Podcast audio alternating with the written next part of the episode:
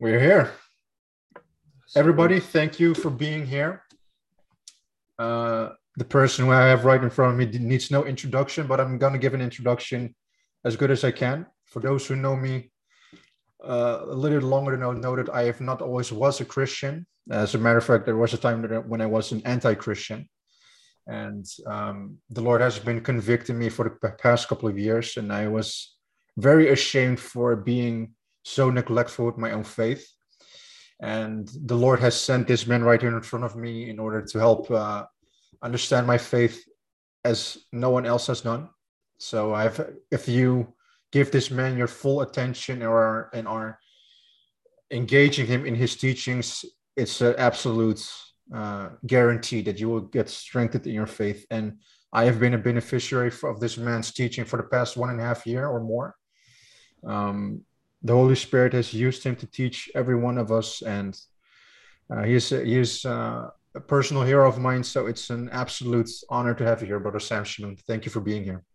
Thank you, brother. I just feel bad. I'm wearing a Batman shirt, and you're wearing. See, if I knew you're going to dress up, I dress up too. So I don't want to be disrespectful to your channel, but appreciate it, brother. No, praise the Lord Jesus Christ. One thing is, I just pray in Jesus' name that He, and I mean this from my heart that he destroys my pride and arrogance and keep me humble and teachable. And I pray that for you as well, not just me, we all need it.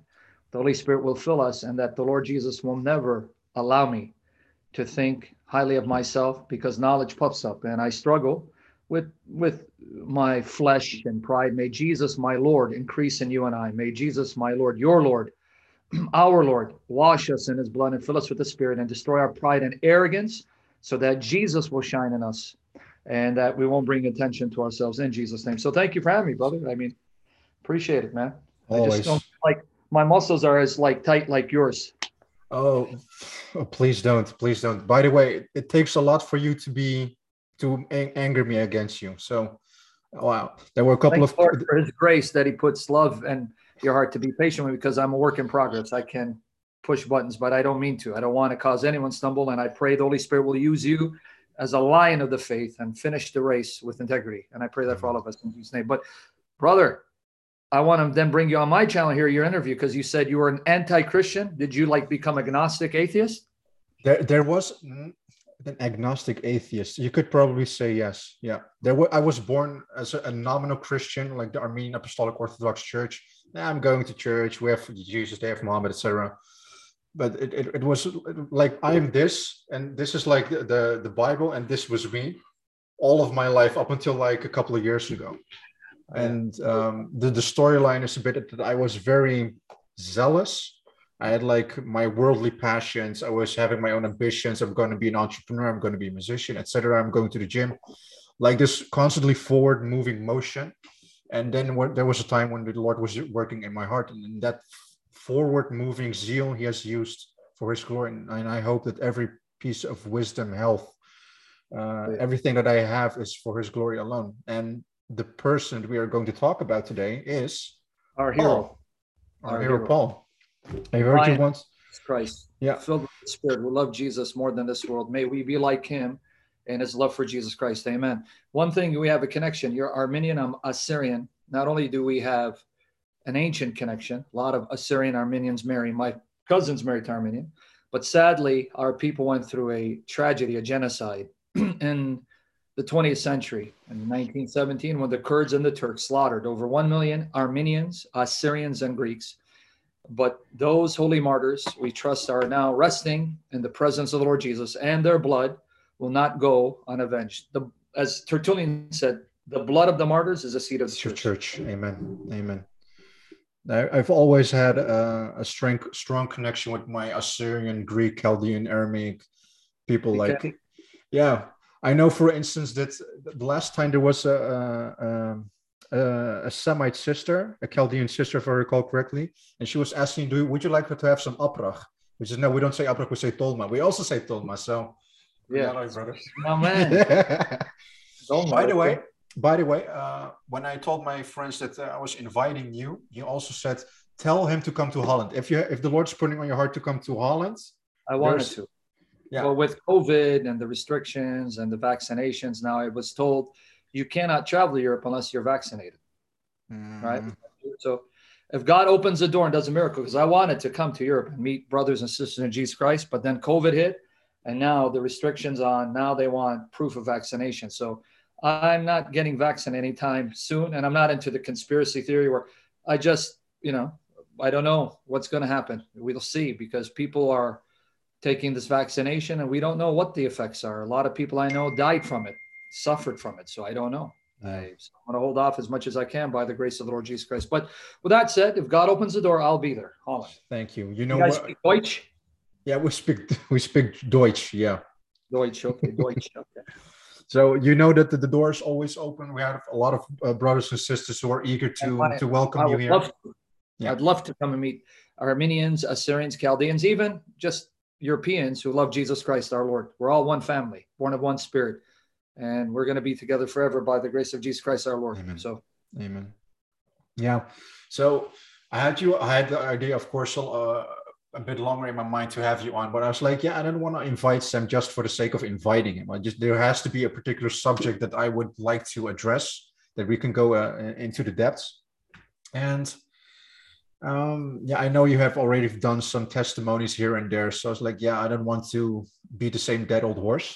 But I did realize that you one time said that um, Christ is our God, but Paul's our hero. And that's a particular creed that I really would like to hear a lot of more Christians use the same, uh, use that same uh, language. Um, but there, I hear here and there some particular Christians say that that Paul, Paul's letters are not that significant, significant compared to the Gospels, for instance. Now I know that for well over 20 years you have written articles. You every particular objection under the sun you've already addressed, so this is nothing new for you. Mm. Um, if you hear this particular objection, what comes to your mind in order to Yeah. change someone's mind? Well, first, again, like you prayed uh, before we went live, we asked the Holy Spirit to take over the conversation, our tongues, save us from error and stammering confusion, and recall the facts perfectly for the glory of the Lord Jesus Christ, because I don't want to be mi- mistaken. I don't want to make any mistakes. So we trust the Spirit to perfect us for the glory of Jesus Christ. So we give this to Him and to enable us to speak of His servant Paul, because Paul was the slave of the Holy Spirit, used mightily by the Spirit to glorify Jesus Christ the people that usually say that it's because many of the christians either have not interacted with anti-christian polemics either online or out there as they evangelize because sadly many christians are not evangelizing. I'm not trying to put them down right? But we don't have many christians who are evangelizing. And if they're evangelizing they're either evangelizing locally with people who don't know much about the faith much about the liberal Islamic attacks on Christianity. When I say liberal Islamic, because in liberal academia, most of the professors are atheists slash agnostic. We don't believe the Bible's God's word, don't believe it's historically accurate, don't believe that Jesus is God in the flesh, rose from the dead. And then you have Muslims, same uh, mentality, and the Bible's corrupt, even though they believe in Jesus. And Paul is their enemy. So because they don't interact with these groups, they're not aware that as far as academia is concerned, when I say academia, I'm talking about the scholarship that you're going to be learning in the universities, secular universities and colleges that are not even Christian. The Gospels are not believed to be the first documents. We have 27 books that make up the New Testament. Now, the majority of scholars would agree that at least the majority of them, if not all of them, are first century documents. They're written within the first century. Now, there are some who would dispute, let's say, the authorship of Second Peter, the authorship of Jude, as well as some of the Pauline writings. For example, there are three particular epistles attributed to Paul called the pastoral epistles. Pastoral, because these are letters that Paul is not writing to churches, but to his followers, to Titus and Timothy. So it's more of a pastoral concern a spiritual father's heart for spiritual sons. So you have Titus written to Titus and two letters to Timothy. Sadly, majority of scholars don't believe Paul wrote that. They believe they're forgeries. They were perhaps com- composed in the latter part of the first century or started second century. So besides those books, most scholars agree that many of our books are first century documents. However, they don't believe Matthew, Mark, Luke, John were the first written if you go by the dates assigned by critical scholarship, and when I say scholarship, I just want people to be aware that doesn't mean they're right. When I say academia, that doesn't mean they're right because a lot of it is theories, and most of the theories are based on an assumption that God doesn't really inspire individuals or reveal future events. What do I mean? I don't want to belabor the point. For example, they will date Mark maybe 65, 70 AD, Matthew Luke in the 70s, perhaps even 80s, and John in the 90s. Now, why would Mark be dated around 65? Because the assumption is if there is a prophecy, if there is a declaration of an event that's to take place, scholars believe that if that event happened, let's say you have Jesus announcing a future event and happened, most likely this was written after the fact and read back into the life of Jesus to make it as if Jesus prophesied the future. So in Mark, you have a this this uh, prophecy of Jesus where he says Jerusalem will be destroyed and the temple will be destroyed. Well, that started happening around 66 AD. Between 66 to 73 AD, you had what's known as the Jewish War, where there was a Jewish revolt against Rome. And Titus, the general at that time, brought up an army against Jerusalem. And they encamped around Jerusalem, where the Jews could not come out of Jerusalem. And that lasted about 70 years. And then the temple was destroyed in 70 AD. So if prophecy doesn't exist, then there's no way 40 years earlier Jesus could have known these details. So Mark must have been writing close enough to have seen the warning signs. Uh oh, there's a revolt, the Roman army's on the rise, and then retrojected back into the life of Jesus a prophecy that Jerusalem would be destroyed. That's why the late dating. So that's why they don't believe Mark, Matthew, Luke, John are the first New Testament documents. So, what are the first documents that they believe were written? The letters of Paul those that they deem to be genuine. For example, someone like Bart Ehrman or even James Tabor, because you're holding up his book, these are uh, him especially ultra liberal, ultra liberal. I mean, he's even fringe. He's way out there, even for liberals. Bart Ehrman is another liberal who tries to be as balanced as possible, agnostic atheist. And so he'll admit there was an historical Jesus, he was killed. The historical Paul did not invent Christianity. Ehrman will tell you he did not invent Christianity. He inherited Christianity from those who converted before him. And that Paul saw a vision that convinced him, convinced him Jesus is physically alive in heaven, reigning as God. So they would assign Paul's letters as the first books written that became part of the New Testament. And they would say that First Thessalonians is actually the first New Testament book. They assigned the date between 49 and 50 AD. So when historians want to know about the origin of Christianity, the roots of the Jesus movement, the start of a church, they look to Paul's letters, not to the Gospels. They don't look to Matthew, Mark, Luke, and John. Now, they will look to those Gospels if they want to know something about what the historical Jesus taught. So they've come up with criteria, criteria to determine whether a saying authentically goes back to Jesus. Now, again, this is all arbitrary. The criteria, they made it the the principles they use to determine whether something happened they all made it up it's their criteria and therefore the only weight you can give to such a criteria is if you respect their opinion and deem them reliable enough to come up with a criteria to determine whether something historically happened so what do evangelicals do they try to beat them at their own game they will apply their own criteria that they came up with arbitrarily and use that criteria to get back to the historical Jesus and show that the historical Jesus did claim to be divine, unique Son of God, who was killed and left the tomb empty. But with that said, when they want to know about the roots of Christianity, how it started, they look to Paul. Paul is primary. Then they will look to Matthew, Mark, Luke, and John. And as I said, the criteria that they've come up with to determine did Jesus say this? Did he say something like this? Is it close to what Jesus would have said? Or is this something read back into the life of Jesus and put in the mouth of Jesus. And so, using this method, starting with Paul and then the criteria to determine which parts of the Gospels authentically record Jesus's words, they will basically tell you, and they're not unanimous, by the way. The same author will use the same criteria to come to a different opinion about Jesus. For example, Bart Ehrman says that Jesus was an apocalyptic preacher, meaning he was one of these end time preachers who announced that God's judgment was about to come, the end of the age was about to come, and the Son of Man would come and vindicate him as a Messiah. And yet you'll have others who use the same criteria to show no, the historical Jesus claimed to be the unique divine Son of God, not just the Messiah, but God's unique divine Son who would reign in glory with God and would come to judge living and the dead. So even the criteria does not lead to the same conclusion. Two scholars will use the same criteria to argue for different understandings of the historical Jesus. So that just tells you how arbitrary it is. But be that as yeah. it may, what evangelicals do and conservatives do, when I say evangelicals, because most of the scholars interacting with them are the evangelical scholars, but you have also other Christians who are conservative using that method. Like among Catholic apologists, you have a Christian named Brad Pitre, P I T R E. Brad Pitre. He's written some books. Now, off the top of my head, the titles escape me, but he's written a book on historical Jesus. Brad Pitre, P I T R E. He's a conservative Catholic, and he's used that method to show that the historical Jesus is a unique divine Son of God who died and was raised again. So for the Christians who do not start with Paul, now I understand why, because you start with Jesus. He's the God of the church. And as far as we're concerned, Matthew, Mark, Luke, and John are not just inspired, they're historically accurate. If they tell you this is what Jesus said, he said it. That's not how scholars think.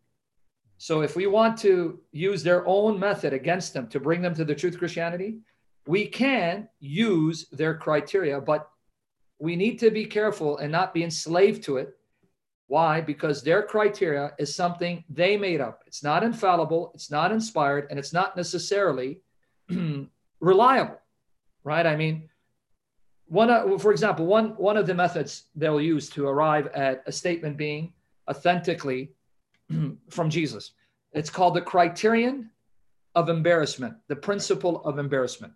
If there's something in the Gospels that seems to be embarrassing, then it's unlikely that the authors would make it up because authors will tend to smooth over embarrassing details because they want to portray the characters in the narrative in the best possible light. So if there's something you read about Jesus that seems embarrassing, like for example, when he says to the Syrophoenician woman, uh, it's not fitting to give the bread of the children to their dogs. Man, that's quite embarrassing. If Jesus is God and he loves everyone, why would he? So on that basis, this must authentically go back to Jesus because why would a Christian make it up? But then that again assumes that this was embarrassing to the people who recorded it. You see the point? In other words, for me to know this is embarrassing, I'd have to have access to the mindset of the author to know that this was something that would be too embarrassing for him to simply make up. Now, I don't believe anything is make up, but you get the point. It's very arbitrary. Right. Yeah. You have to first assume what would be embarrassing to the people at that time in order to then argue this would be embarrassing. Well, how do you know? What may be embarrassing to you may not have been embarrassing to them. It's uh, relative.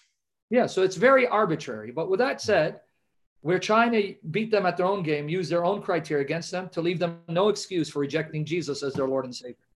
All right. So you have to start with Paul. The first letter these scholars say was written is First Thessalonians, which is a letter by Paul, and it's dated around 49, 50 AD. And then they'll tell you Corinthians, the First Corinthians, around 5580. Some would even place around 5280. So this is great for us because Paul does say a lot in these letters that gives us a window into the origins of the Christian faith and what the eyewitnesses to Jesus, both friendly and hostile, were claiming about the historical Jesus and what they believed about him. So that's how we start. Right. So that was clear. No, that was that was perfect. That was absolutely perfect. But if, if, if we like i'm reading a book currently. Uh, i'm hopefully god willing i'll have him on, the, on my podcast as well. This is the gentle answer of gordon d. Nickel and in, in the beginning he's uh, telling us that uh, he's he's actually one of the scholars he's really trying to figure out the dynamic between christians and muslims and how we can convince the muslims to read the bible and just forget the fact that it was all corrupted.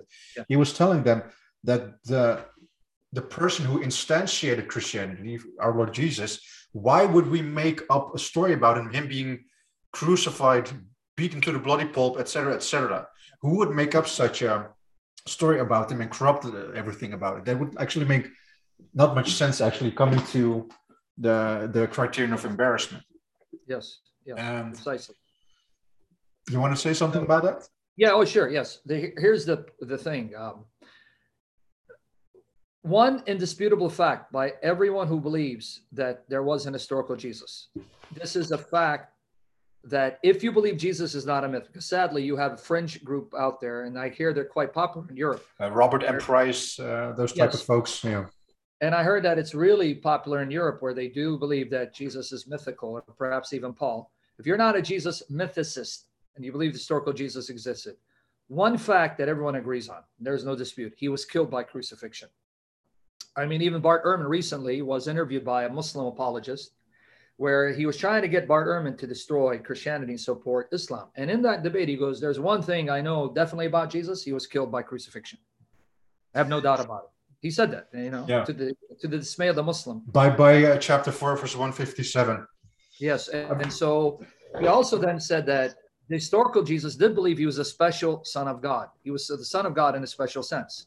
That's another problem. He goes, so on historical grounds, as someone who's an atheist slash agnostic who's just trying to do serious history, so Bart Ehrman claims, on historical grounds, Jesus believed he was God's son in a special sense, and he was killed by crucifixion.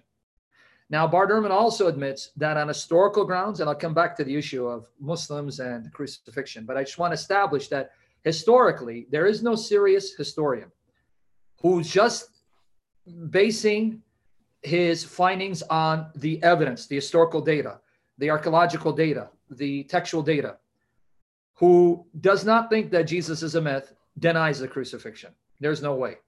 So even Bart Ehrman, who has written books and done sessions where he really undermines and attacks the Christian faith, even though he claims he that's not his intention, obviously it is, but be that as it may, he has to make concessions as a serious historian, and he'll tell you the historical Jesus believed he was God's son in a special sense and believed that God would vindicate him at the end. Now, he comes up with a weird theory that the Son of Man is someone different from Jesus, and that Son of Man will come and vindicate Jesus and make him the king of God's kingdom on earth. We can get into that. But he then admits Jesus was killed, that's a fact, and he makes another concession, which is damaging to Islam. And nearly every historian, not necessarily Christian, atheist, agnostic, like Gerard, uh, uh Gerard Ludemann, that name Gerard, it's hard to Gert, pronounce. Gert Ludemann. Yeah. Gert, Gert Ludemann, atheist, hmm. but he's a Jesus historian, and he says the disciples of Jesus saw visions that convinced them Jesus was raised physically alive and he's now reigning in heaven. Bart Ehrman also says, and it's and it's in it's in his book, How Jesus Became God. He says Jesus's disciples, and he mentions two by name Mary Magdalene and Peter. Mary Magdalene and Peter had visions convincing them. Now, they both had visions independently, and they both had a vision where God raised Jesus physically, bodily, alive to heaven, and now Jesus is reigning as God from heaven. Then he says, Paul had a similar vision. Paul, who's an enemy of the faith, also had a vision that convinced him God had raised Jesus physically, bodily, from the dead, and now he reigns in heaven as God. So this is problematic for Islam because on historical grounds, Jesus was killed. On historical grounds, the eyewitnesses Jesus claim that they saw Jesus alive physically bodily and was exalted physically bodily to reign not as a slave but as God. Not the Father, but as God, one with the Father. So let me just uh, close this down because I don't want to get distracted while my sure. Is open. Mm-hmm. All right, so and then you have Paul. Now that that poses a problem because all historians will tell you that Paul was an enemy of the faith. He persecuted faith. He hated Christianity, and partly why, because he had a problem with Jews worshiping this man. In fact, if you read the book of Acts, now again, obviously someone like Ehrman doesn't believe it's completely historically reliable, but he does believe there is historicity in it, that there are things that are historically true. If you read the book of Acts, Acts 9, Paul is persecuting Christians because they're worshiping Jesus. They're calling on the name of Jesus and believing that he's the divine son of God. For to him, which would been blasphemy as a monotheistic Jew, similar to the Muslims. All of a sudden, he does a 180. He now worships the very Jesus whose movement he was trying to destroy, and he dies as a martyr for that movement. These are Stoker facts. What accounts for it? To simply say he's a deceiver, that doesn't work. What did he gain by converting to the Christian faith, a faith that he was trying to destroy? A faith that he got persecuted for, a faith that he went to prison, beaten, tortured, and then eventually beheaded. And he didn't gain anything by worldly benefit. What did he gain by then converting to this movement? Nothing from a worldly perspective. So why did he convert? The only answer is he was convinced Jesus is alive in his glorified physical body and reigns as God. Now, then you have to explain that. Yeah, I remember uh, two weeks ago I was watching uh, a session from uh, Dr. Gary Habermas, absolute hero.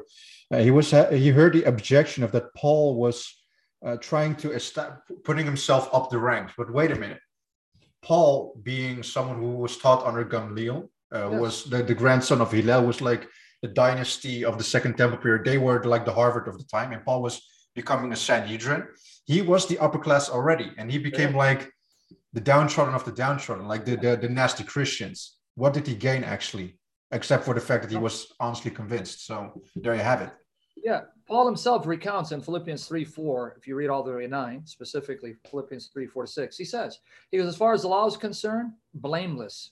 He was a Hebrew of Hebrews. He mentions that also in Hebrews 11 1 from the tribe of Benjamin, uh, zealous for the law, blameless according to the law, advancing beyond my peers. Galatians 1.14, yeah. Yeah, that too, and also Philippians 3. If you read hmm. Philippians 3, 4 to 9, he mentions it there. In Romans 11, he talks about he's a Hebrew of Hebrews, and he's from tribe of Benjamin. And as far as the law is concerned, he was zealous. Yeah, Galatians 1 and Philippians 3. But then he says he, he counted all loss once he knew who Jesus truly was. It meant nothing to him. So, no, he had nothing to gain by converting to this movement. Now, as far as Islam is concerned, the Muslims are aware that they have a serious problem in their hands, that historically, skeptics and believers alike all agree Jesus was killed.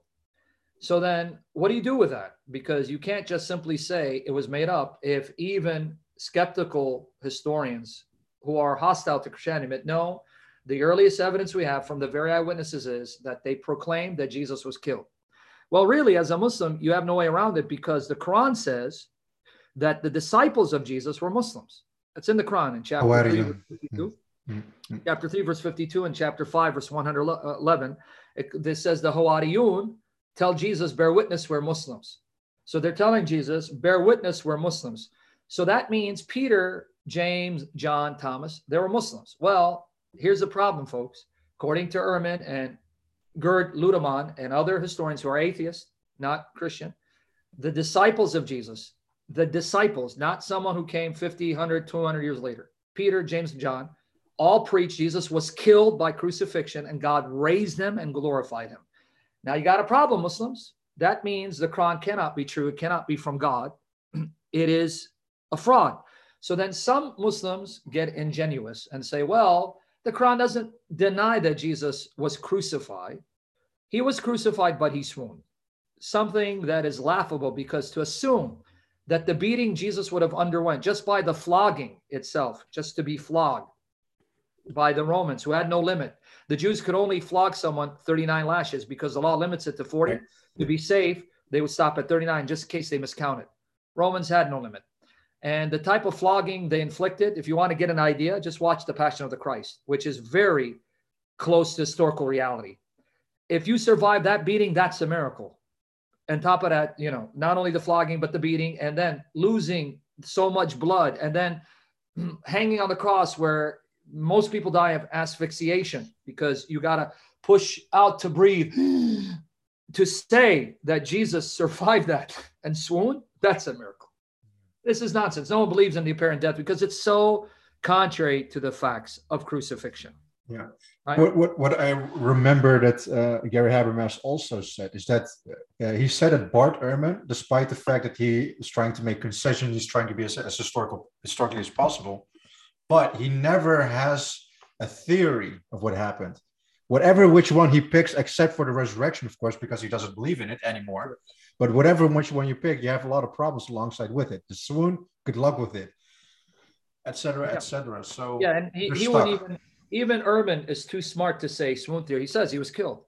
He just doesn't know what theory to come up with to account for the fact that the disciples were convinced that Jesus had been raised physically, bodily, and is glorified. So, with the in the case of Peter and Mary Magdalene, he says bereavement visions because it is a phenomenon. This is documented in medical field, scientific literature documents what's known as bereavement visions, where you lose someone close to you and you go into such deep anguish and bereavement that you have visions of that loved one.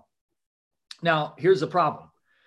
If they did have bereavement, bereavement uh, visions, that still doesn't account. Why did they envision him being raised physically, bodily to life, as opposed to being transported to heaven like in Elijah and Enoch? A bereavement vision does not convince you your dead one was raised physically and now glorified in a physical body. That wouldn't lead you to believe they had been resurrected. It would lead you to believe they had been exalted. Exalted meaning their spirits had left their bodies. They're now um, alive in a disembodied state. They don't have a physical body. They have a spiritual body, right? But it's not their physical body, and they're exalted. So even if it's a bereavement vision, it cannot account for why Peter and Mary Magdalene independently were convinced that Jesus had been raised physically, not simply a spirit leaving his body and he was exalted to heaven. So that's number one. Number two, how do you account for independent individuals having the same type of vision? Meaning, here, Mary Magdalene saw a vision that God had raised Jesus physically. Peter had the same vision, and then you have an enemy who has the same vision. Mm-hmm. How do you account for three individuals at the very least? There were more, all independently from one another, having the same vision that Jesus wasn't simply transported to heaven in a disembodied state, but had been raised physically, and his physical body now made immortal, and now is reigning in that physical body as God. How do you account for independent witnesses coming to the same conclusion and having the same vision, or similar enough that they end up believing the same thing? That leads you to Paul. Paul was not bereaving. So a bereavement vision may account for Peter and Mary Magdalene believing seeing Jesus. But Paul wasn't in depression over the death of Jesus. He was trying to wipe out the name of Jesus, destroy the Christian movement. So, how do you explain the vision that Paul had? What would have led him to have the same vision that Peter and Mary Magdalene had, that led him to the same conclusion that Jesus was raised physically, bodily from the dead, never to die again, and he reigns in his glorified physical body as God? How do you explain that? You can't. Glory, glory to God for the fact that he has revealed himself in such a way that for those who are honest, yes, just can cannot get, a, get any way around it. Yeah. Yeah. The resurrection of Christ, because see, the thing that's a nightmare, it's a thorn in the side of atheism, is the birth of the church. And any right. atheist historian knows it. How do you account for the birth of the church? Historically, false or failed messiahs, once they're killed, their movement ends. You will not find in history a failed messiah, a messiah who failed was killed, his movement continuing. It disappears.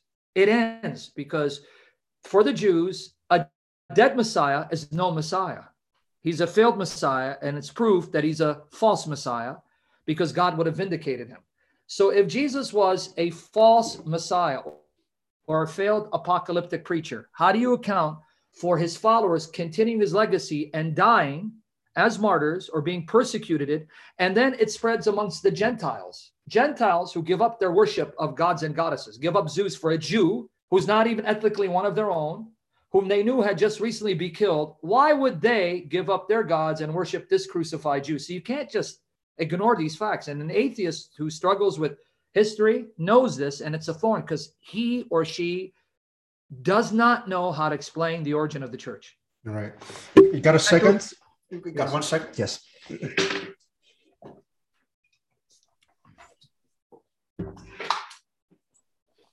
It reminds me of uh, this book from J. Warner Wallace. He recently published this one, Person of Interest.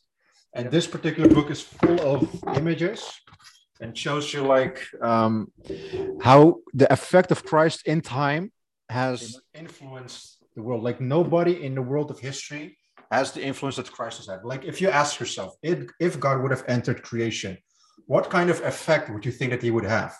Yeah. There's your answer. And that's the, exactly the same thing where atheists and even Muslims. And he also says, for instance, like New Agers, Baha'i faith, Islam, all these type of people, they are trying to claim Jesus in order to amp up their own. Hundred percent. Whatever they all want Jesus. They all want Jesus, but the thing is, Christ does not return the favor. He says, "I'm the way, the truth, and the life." So, exactly, that's that. Jesus doesn't claim any of them; they all claim Jesus. Yeah. Yes, sir. And one more comment about bereavement vision visions. See, Bart Ehrman, being a naturalist and he doesn't believe in the spirit realm, thinks that bereavement visions are simply a, a hallucinatory state.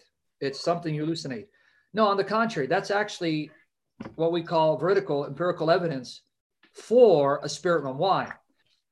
As a Christian, you and I believe that those who are dead, they're still alive in some state. It's not a physical state because their physical bodies return to dust, but they're still consciously alive. They still exist as disembodied spirits. When I say disembodied, I mean they don't have a physical body, but they would have a spiritual form and a shape by which they're recognizable. Right. Because they still exist, it is quite possible that God can send them to comfort you. So bereavement visions are not hallucinations, they're confirmation of a spirit realm in which the dead in Christ are alive and do appear to comfort those by the grace of God. Wow, I did not know that. Yeah, I mean that, that makes it. a lot of sense because my mother, my my grandfather passed away, and uh, in, in that same couple of months, my mother had visions of my grandfather, and I was yes, like, "Well, that was exactly that." It's Makes common. sense. Yeah. Bart Ehrman has studied the literature. He says it's common.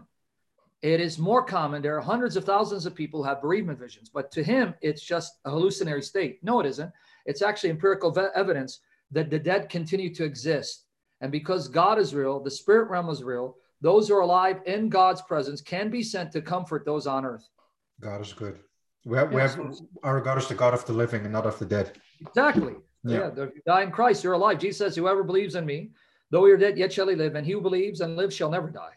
Never die. So he cannot lie. He left the tomb empty. So coming back to the issue of Islam, since they are confronted with this, the only explanation they can come up with is either that someone was made to look like Jesus that convinced the Jews that Jesus was killed, but then that doesn't explain why Jesus's disciples went around preaching it. That's yeah. the problem. They can't say Paul came up with it because even Gerd Ludemann, Bart Ehrman, you name it, whoever is a historian of Jesus and the Christian movement will tell you no, Paul did not invent the crucifixion. Paul did not invent the resurrection story. Paul inherited it from those who came before him. Well, who came before him? Even someone like Ehrman would place Paul's conversion anyway from three to six years after Jesus was killed. Well, three to six years, the very eyewitnesses are still alive. So he's inheriting it from them, from Peter, James, John.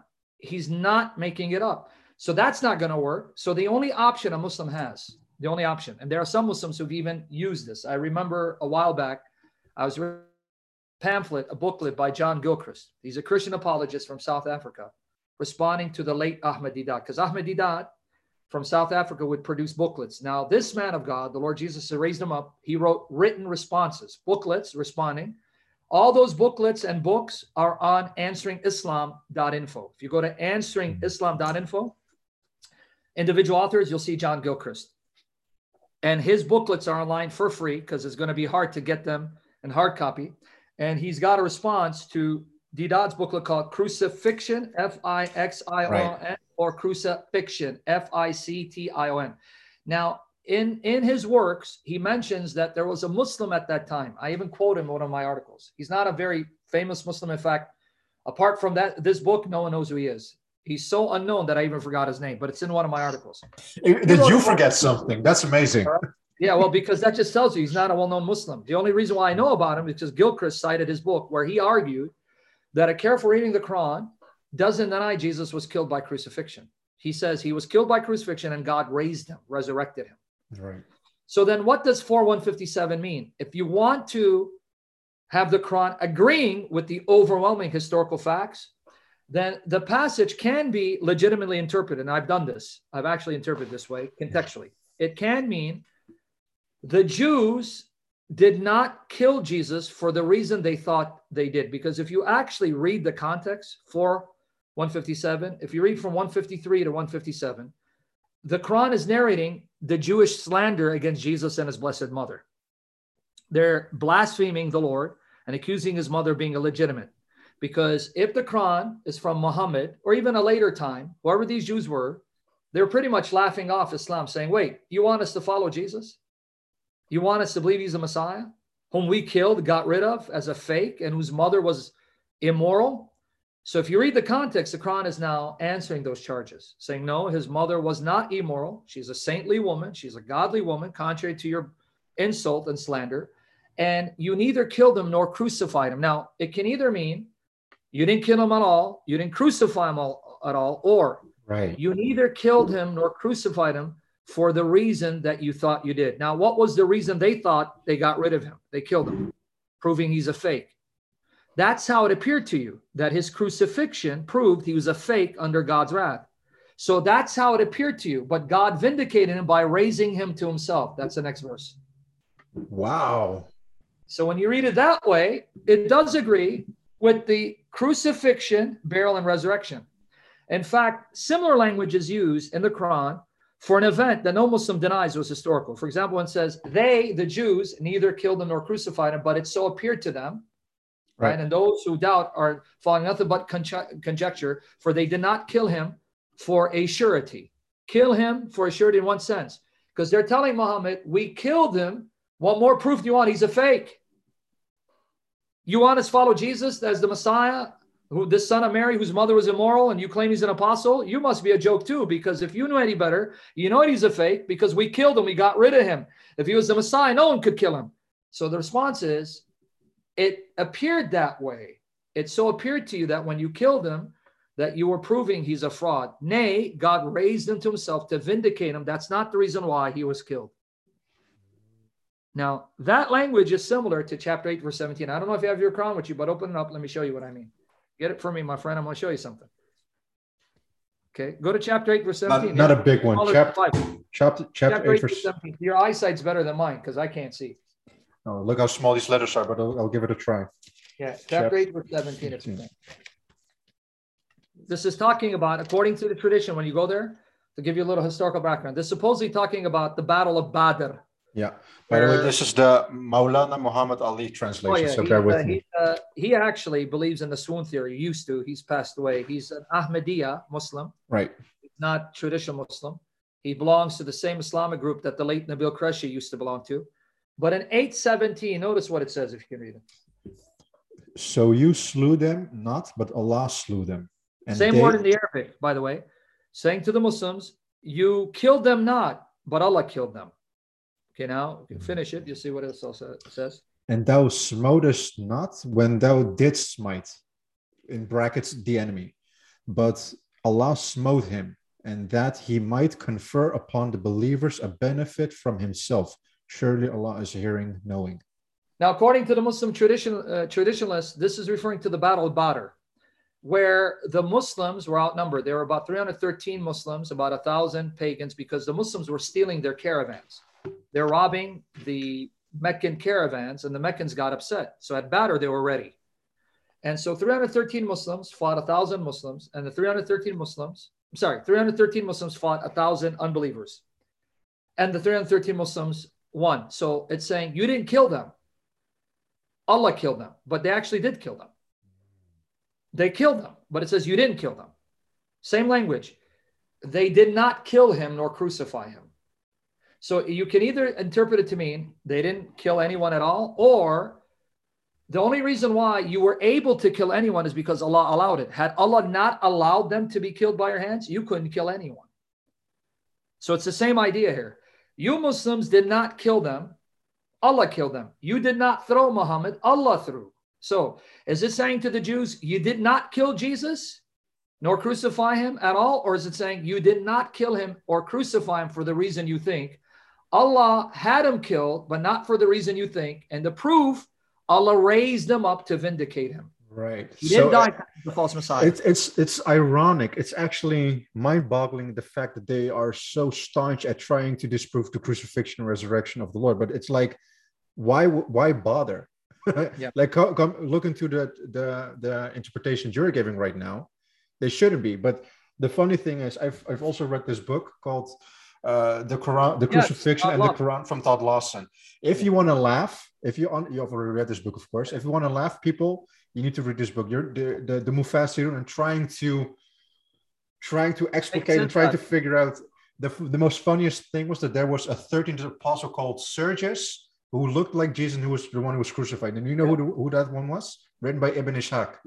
The Yeah, same see? one of the of the of the Yeah, they came up with some they say more popular tradition is Judas, but the earliest one is one of the disciples of Jesus volunteered, and some say it was no Tatawis, and so they come up with now. What's ironic? The Quran verse says those who disagree are full of conjecture.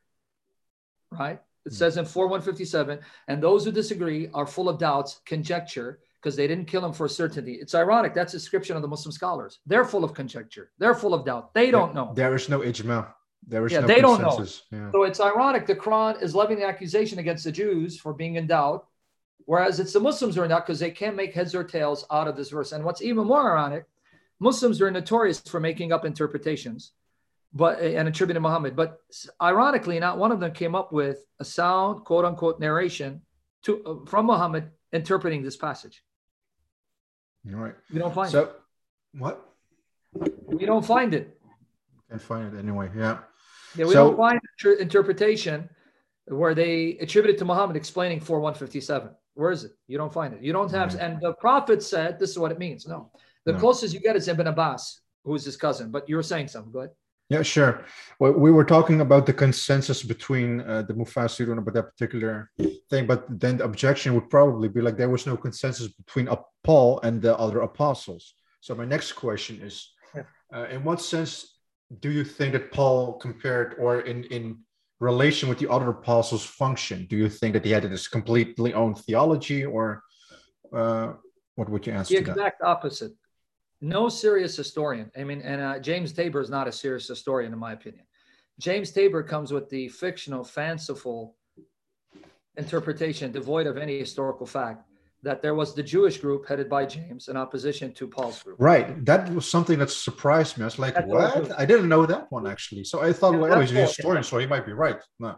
No, Right. no, he's not. He's regurgitating old liberal myths that have died out. This is a theory that was 100 years, years ago postulated. There were two groups the Jewish group and then the Pauline group, and they were in loggerheads. Now, if you ask James Tabor, what historical archaeological data do you have to show that Paul was in opposition with the Jewish group? Apart from Paul's letters, he has none because the documents that he will cite will come from the second, third century. These fringe groups of later Jews are claiming continuity with the Jewish church in Jerusalem. But even those statements are coming from church fathers of the second century. So, what hard historical, archaeological, textual data do you have from the first century? He has none. Um. All he has is Paul, but Paul himself says the Jewish group was with him. Galatians 1 and Galatians 2. After 14 years running the race by a vision. So Jesus our Lord appeared to him in a vision saying, Paul, you have been preaching 14 years. Now for external appearances, for the Christians to know that you are not a fake, that you are not a charlatan. Go back to Jerusalem and get the right hand of fellowship of those reputed pillars at that time. Those were considered the pillars of the church. And he mentions them. Galatians 2 1 to 10. He says it was Peter, James, the Lord's brother, because John's brother, the son of Zebedee, had been killed. He had been martyred. So you have John and James, the sons of Zebedee, but James had been martyred by Herod, not the Herod of Jesus, but one of his sons. And Acts 12, verses 1 to 2, we're told he was killed. So the James that Paul meets 14 years after his conversion is the James, the so-called brother of our Lord, because he mentions him in Galatians 1:19. So if you read Galatians, and there is no serious historian who doubts the authenticity of Galatians and that it's written within the 50s, right? 14 years after his, let's say his conversion, around the 50s, right? It's one of his earliest letters. And he mentions 14 years later, he went to Jerusalem and met with the pillars, and Peter, James, and John gave him and Barnabas the right hand of fellowship. Where's the dispute? The dispute that he mentions are with a group of Jews who, though are in Jerusalem, are not representative of James, nor do they have James' authorization. Because he tells you that James, who was the leader of the church, now we have solid historical tradition that says that James, the Lord's brother, became the bishop of the church Right. in Jerusalem. Okay. And there's an allusion to it in the fact that Galatians 2 says James is one of the pillars. There are three pillars, leaders of the Jerusalem church James, Peter, and John. But Peter and John were apostles who would spread out all over the world, whereas James did not. He stayed in Jerusalem and it was martyred there. And then in Acts 12 17, when Peter is released miraculously from prison by an angel, he says, Tell James I'm leaving. So he's having them report to James, the Lord's brother, in Jerusalem. So all of these bits and pieces show that this evidence that we have or this data that we have saying that James was the bishop of the church at Jerusalem is solid. And then church tradition says, based on the testimony of a church authority that's cited later, Hegesippus, Hegesippus, that's his name, says that James was martyred around 62 AD when he was thrown off the pinnacle of the temple. And then when he landed, they came and stoned him to death. And why was he thrown off the pinnacle? Because he says, Jesus, the Son of Man, is at the door. He's about to come down to judge. And he was thrown off because they took that as blasphemy. Now, notice what James is saying. The Son of Man is about is at the door. He's about to come to judge. Now, notice this is around 62 AD. Seven years later, the temple was destroyed. Oh, I got shivers. You get it? Yeah. Oh. And this tradition, there's no reason to belie it.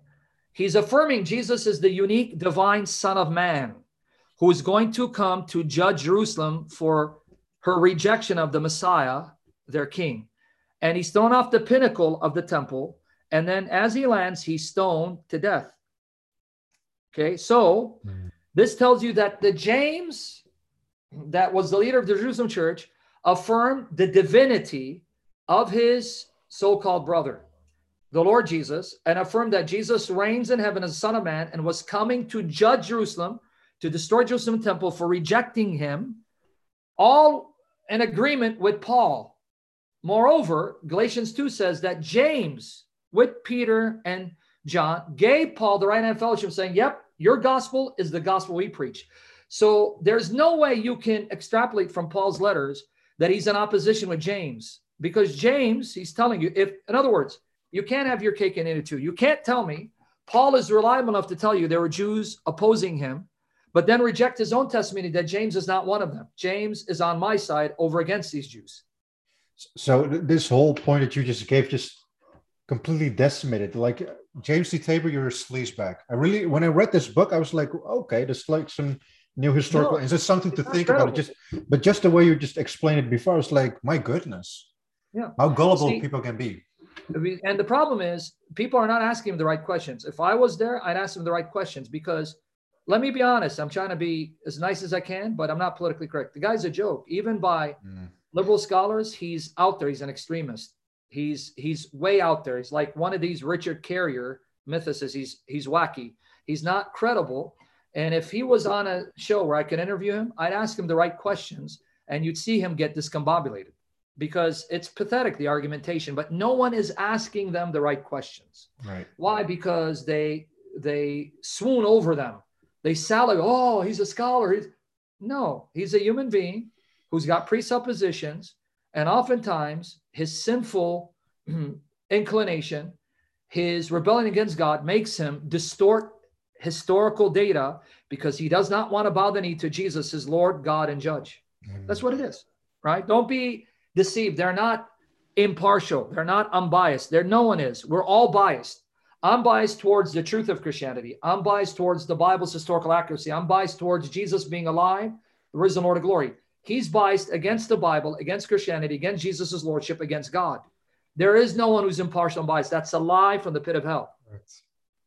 And we got to remember that there's no one approaching it impartially. The same historical data, you, let's say you're a evolutionist who believes in macroevolution. We do believe there are microevolution. That's a fact. We see. Okay. But let's say you're one who believes in macroevolution and I'm a creationist. We're going to look at the same cell and you and I are looking at the same reality, same fact. And I say, look what God designed. You go, look what natural selection and chance processes produced. So we're both looking at the same data, but because of our assumption, we're filtering and interpreting the data in light of our assumption. So there's no one who's neutral. That's a lie. Now, the honest thing to do by the power of the Holy Spirit is once you see the evidence is overwhelmingly against your assumption, then the honest thing to do is give it up and now embrace a new set of biases right? That's what right. many of us. That that was what Paul says in Romans twelve too. It's it is by the renewing of your mind. Yes. That was exactly what I yeah. underwent through because I had like uh, I was into Carl Jung, Gnosticism, New Age stuff, whatever. Like and when I encountered the Bible, and I was like, like of course watching your sessions, for instance, I was like, like as Paul says in Second Corinthians 10, verse 5, all these um, strongholds were deconstructed Amen. and that was built up back again. And so that's exactly the presupposition. you're not, you were not neutral. You were biased towards one thing, but when God confronted you and challenged you and showed you the facts were against your bias, you then humble yourself, repented, and embraced a new set of assumptions that are anchored in fact. Sure, but it's inherently there's nothing wrong about being biased. No, there's nothing wrong with being biased. So, in fact, there's some wrong where you're detached and have no bias towards them because when you're not, in other words, if you're if you don't believe in something, then you won't be passionate for anything, right? right. I mean, having then, a bias you're lukewarm, bad, right? Hmm. Having a bias can be good or bad. The people who are dangerous are those who think they don't have a bias or don't care for anything because these are the ones who are passionless and you can see like you said lukewarm. So having a bias that you believe and are willing to fight for can be good or bad. So for example if you take a muslim terrorist he's biased towards allah and he's willing to kill and be killed. Imagine if he takes that passion and applies it to jesus when he converts like paul. Paul was the first century equivalent of an osama bin laden. That passion he had for what he thought was right drove him to the point of killing those whom he thought were blasphemers. But once the Spirit transformed him to show you're wrong, here's the truth. And when he became eyes towards Christ, that passion didn't die out. It was now channeled properly and he turned the world upside down. Exactly. Amen. That's what we want. Right. So, so if it comes to being biased and if it comes to interpreting, like Paul of course, uh, God in his in his providence and omniscience already knew the effects that he would have as Paul being an extension of him. Like I believe, for instance, in Isaiah 49, 1 to 8, that yes. Paul attributes that one to himself and Barnabas as being the extension of the church. But my question is, uh, how do you see Paul's character as someone who has been interpreting and referencing the Old Testament and trying to endorse the, Jesus of Nazareth as the promised Messiah? Yes. And the reason why Paul did that is because I've, I've told people this. Deuteronomy 13, verses 1 to 2, verses 1 to 10, I'm sorry, and many say that even if a prophet or a dreamer, Deuteronomy 13, verse 1 to 10, does miracles, and they're bona fide miracles, they're not magic tricks. But then he tells you, come follow gods that neither you nor your fathers have known. Don't do it. God is testing you. In other words, even if a miraculous resurrection takes place, but the person is telling you, let's follow another God, that's a test. Are you going to believe in the miracle and abandon the truth already established? Or are you going to say, well, yeah, okay, so you were raised from the dead. I don't know why you were raised from the dead, but you're teaching me to go against what God has already established to my ancestors. You are a test from God, whether I'm going to keep faithful or blindly follow. So Paul realized the resurrection of Christ was not sufficient to prove that Christianity is true what had to be established is the continuity of Jesus' message right. with the Hebrew Bible. Because if Jesus is God in the flesh, then God must have prepared the people for that.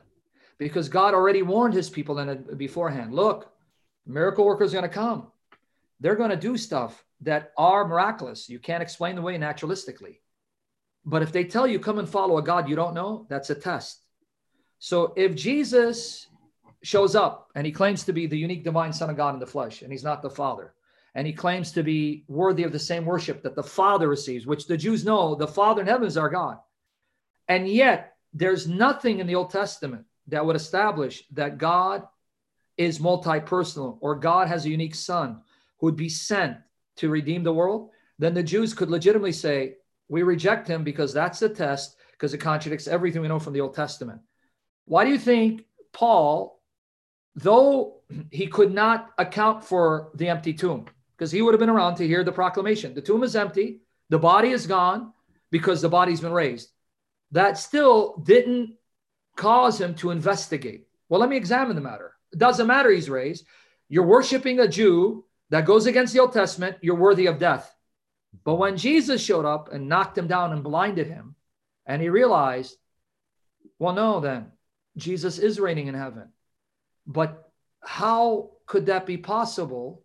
With all my learning in the Old Testament, there must have been something Old Testament to prepare me for this. So that's why he says he stayed in Arabia for three years to unlearn what he had been taught and relearn. That was what he did there. Yeah, great. Because he had to go, mm-hmm. and now because he had to be deprogrammed. All that learning that made me miss Jesus, all my rabbinic training blinded me from seeing Jesus in the Old Testament. That means there was something wrong with the interpretation taught to me by the rabbis because their interpretation caused me to miss it. Mm.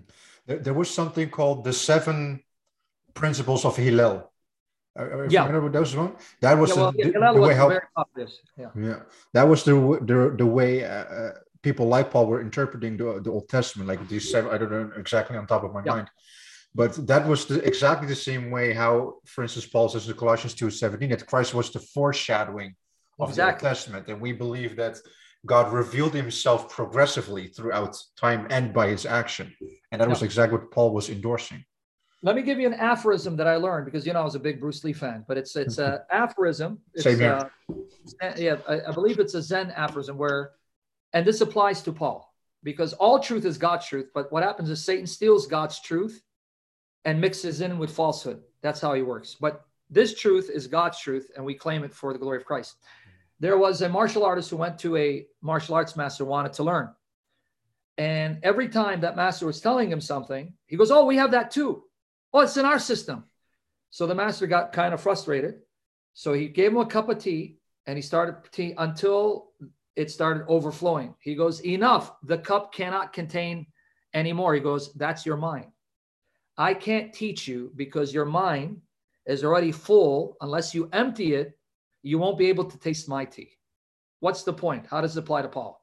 Paul was so full of rabbinic Judaism, he could not see the Old Testament properly the way God wanted it to be seen and interpreted, which is why he missed Jesus. Then, when Jesus appeared, he realized, I have now emptied my cup from rabbinic Judaism and now go read the Old Testament afresh. And then he saw Jesus everywhere. Right. And that's how it worked. So that's why he had to go back and relearn the Old Testament. And then, wow, how did I miss this? It's right there in front of me. I mean, it's bit, and this is the danger of biases and traditions that are not anchored in fact. Your tri- tradition and bias can blind you from seeing what's clearly there. And we see it all the time when we're debating Muslims. They're biased that Muhammad is a prophet. The Quran is true, and anything that goes against the Quran must be false does not allow them to read the Bible openly and right. honestly to see its treasure, its, its miracle, its miraculous structure as a proof that's divine in origin. They can't because of their bias. Same thing with Paul. Same thing with rabbinic Jews today, like uh, Tovia Singer. Their bias for Judaism and their hatred for Christ blinds them from seeing the clear proof that shows the God of Israel is not a single person. Even without mm-hmm. the New Testament, even without bring them to Jesus, we have Jewish sources before, during, after time of Christ, written by Jews who are not Christians, who could see clearly from the Old Testament at least two divine powers in heaven, and they even call two divine powers. There you go. You got the book, right? I got a couple of books.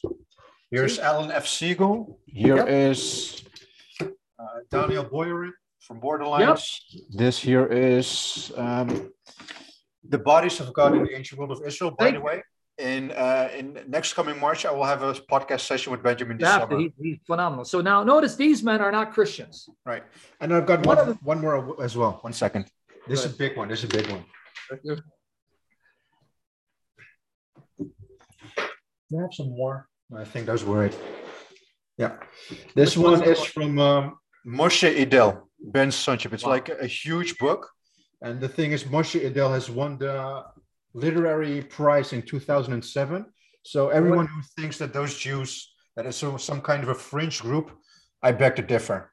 So that book documents that even before, during, and after time Christ, there was a large segment of Judaism believed there were two powers in it. Correct. Yeah, it's in the same category as all the other books. See, you so what's the point? These are some of them are even Orthodox Jews. They're not Christians. They don't believe in the New Testament. Don't believe in Jesus, but they admit the historical evidence, the archaeological evidence, the textual evidence from the Hebrew Bible before the New Testament led a large segment of Jews before, during, and after time Christ to see there's more than one divine power in heaven. Right. They call it the two powers in heaven. And then when you add the Holy Spirit as the Shekhinah or the presence of God, there you go. There's a Trinity. So the whole point is if you're taught to read the Bible a certain way, that's not faithful to the intended meaning of Scripture, the way God wanted to interpret it, you're going to miss all of this. That's why Paul missed it.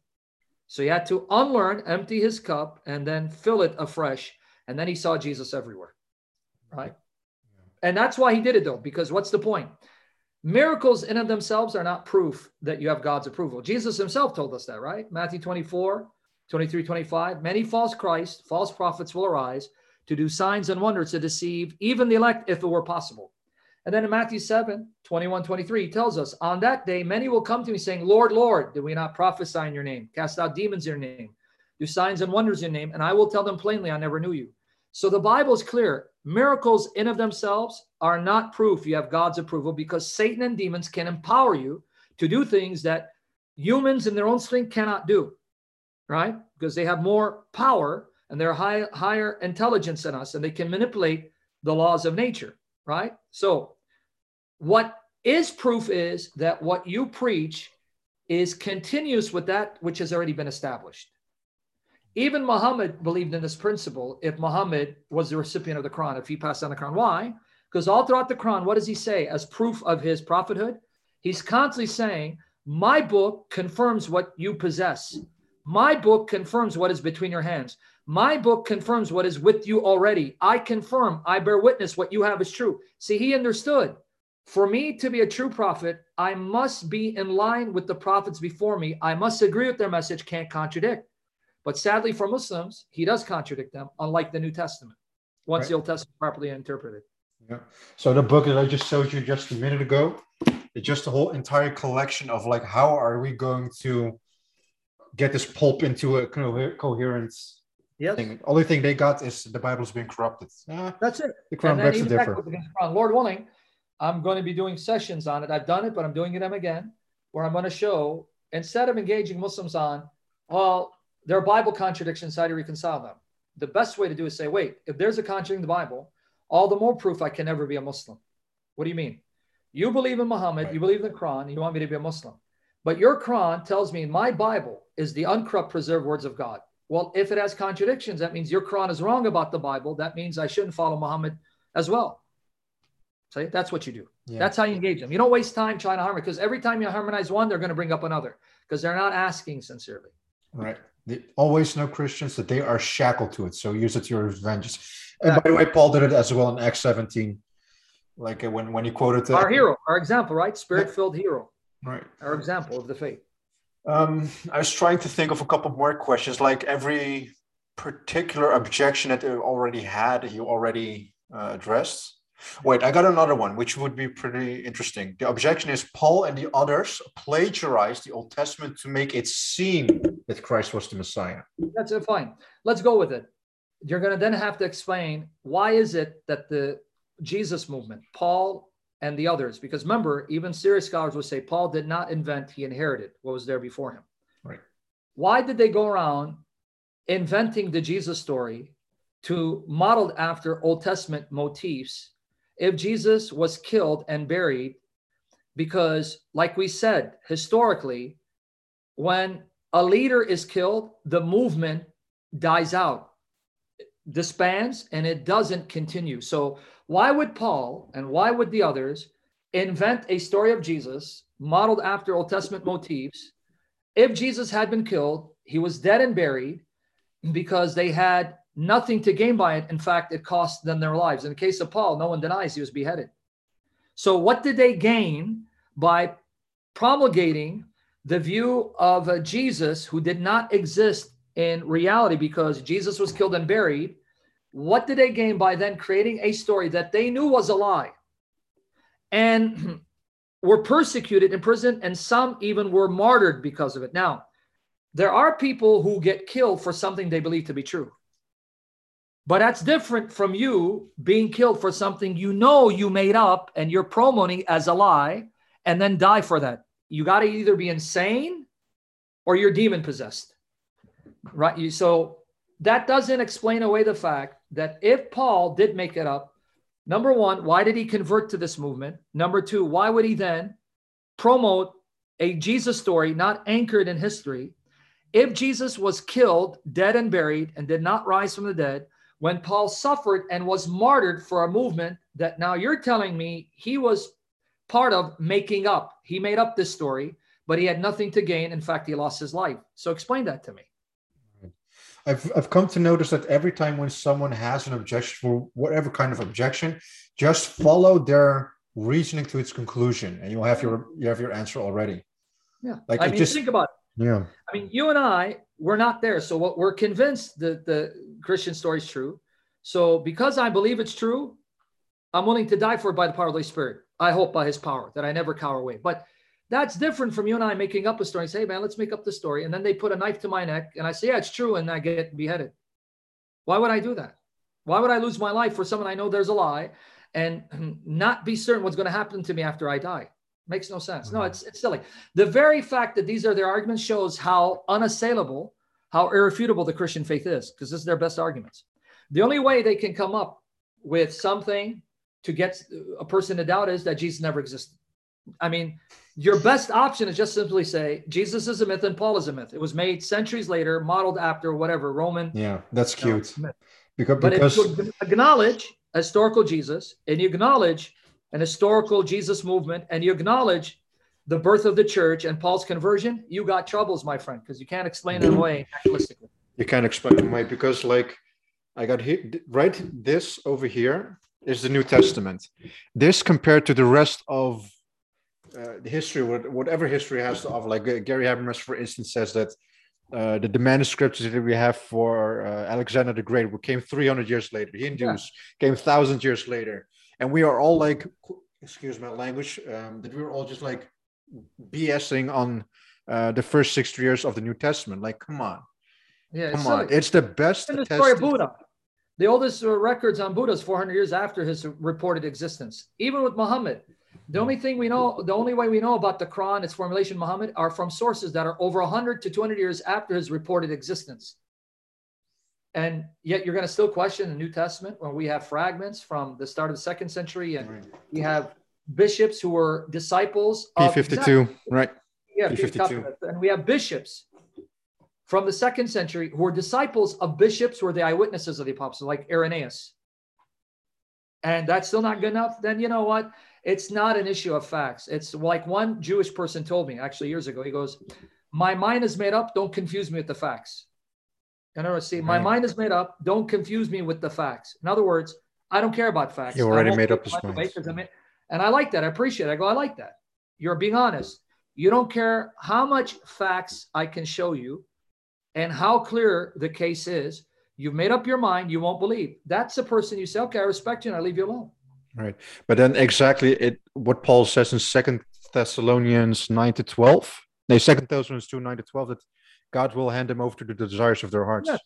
That's it. So so once you get to that point, the real reason is a person just doesn't want to bow the knee to Jesus and have Jesus tell him or her how to live.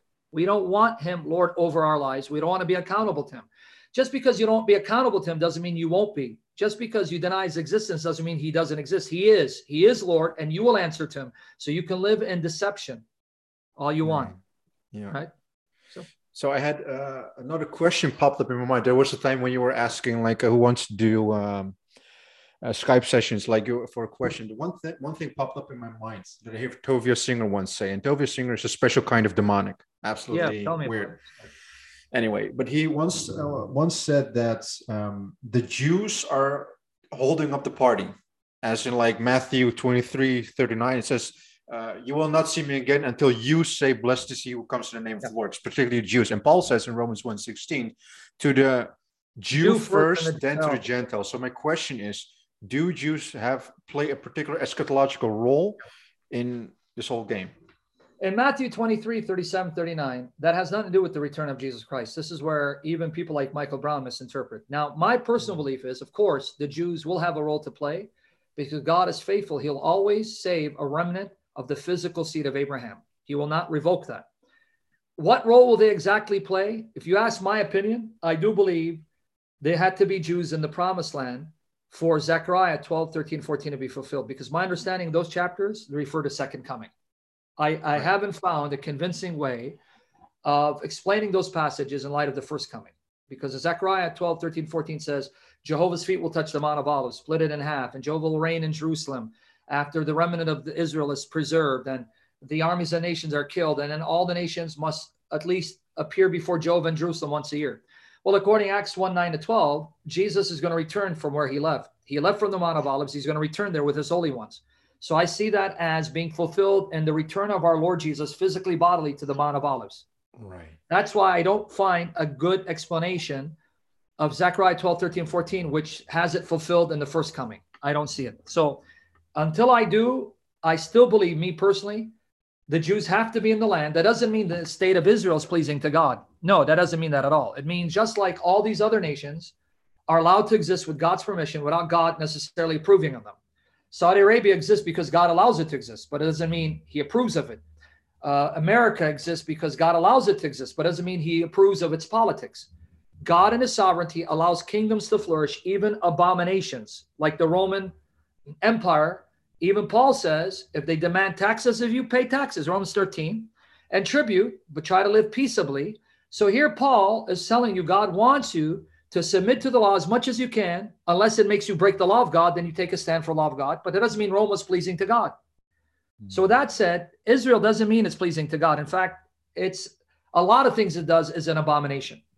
And we don't want to bend over backwards for the Jews at the expense of Palestinians, because a lot of people don't realize not all Palestinians are Muslims, and many of them are Christians, our brothers and sisters in Christ.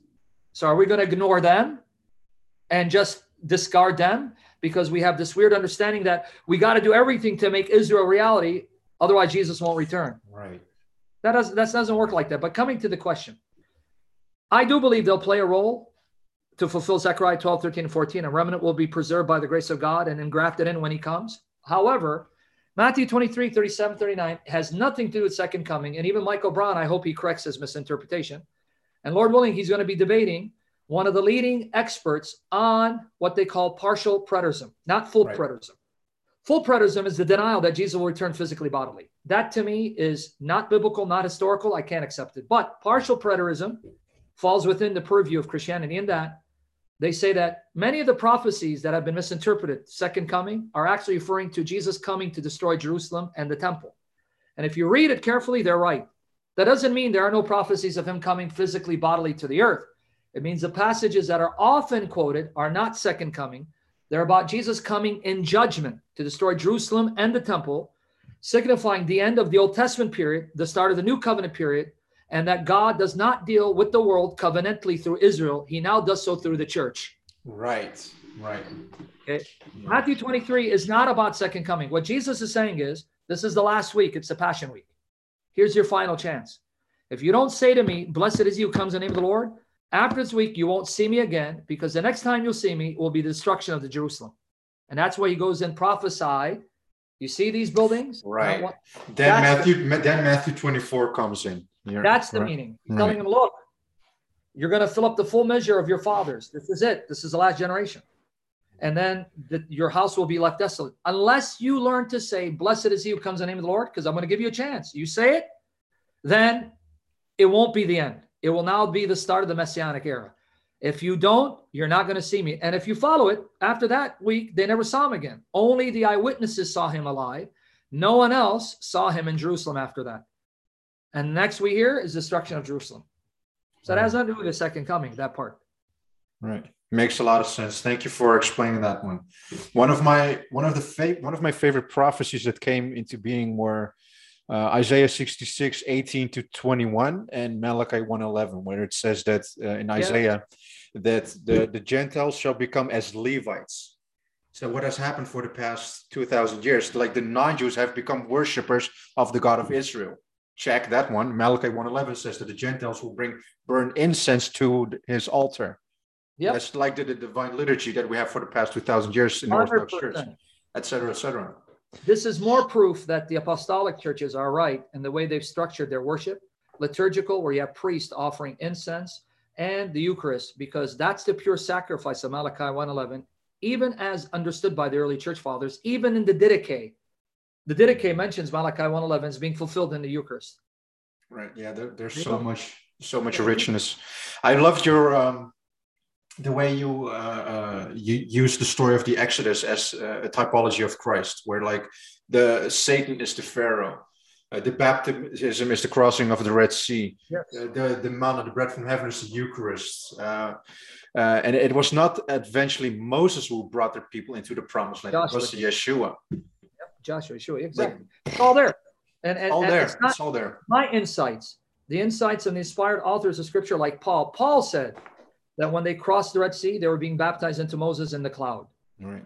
Paul said that. And Paul said they're being fed spiritually, nourished spir- spiritually by that spiritual rock, and that rock was Christ. Paul said that. Mhm. And he says that as he's segueing into his discussion of the Eucharist, 1 Corinthians 10 and 11. Right. Yeah. God bless Paul. God bless you, brother Sam. God bless you too, man. And pray we all be like Paul in our love for Jesus, not for the praise of men, and be with him in glory, worshiping at the blessed feet of our Lord and Savior Jesus Christ. Amen. Amen. It has been nothing but an, an, such an honor. and It is nothing but a delight to have you here on. Uh, I actually love this interview. It's one of my favorites, brother. I praise God for your channel, and we're going to help promote it, Lord willing. And if, Thank with you. your permission, to get more attention when this is aired, I'll upload it too, so it can send traffic your way. thank you. You're, you're, you're a blessing to each and every one of us. And um, what can I say? Uh, I've learned a lot from you. God willing, God will preserve you, you your health. Brother. Uh, you're beautiful, gorgeous sisters. Uh, my apologies. My, my Well, brain, no, no. my brain Sisters in the Lord. That's what we want. We want them to be not just my daughters, but my sisters in faith. In Jesus' Right. name. Right. praise the Lord. Praise the Lord. God bless you, brother Sam. So each and every one of you, thank you all for watching thus far, and uh, all the health and all the best that the Lord has to offer you. Bye, everyone.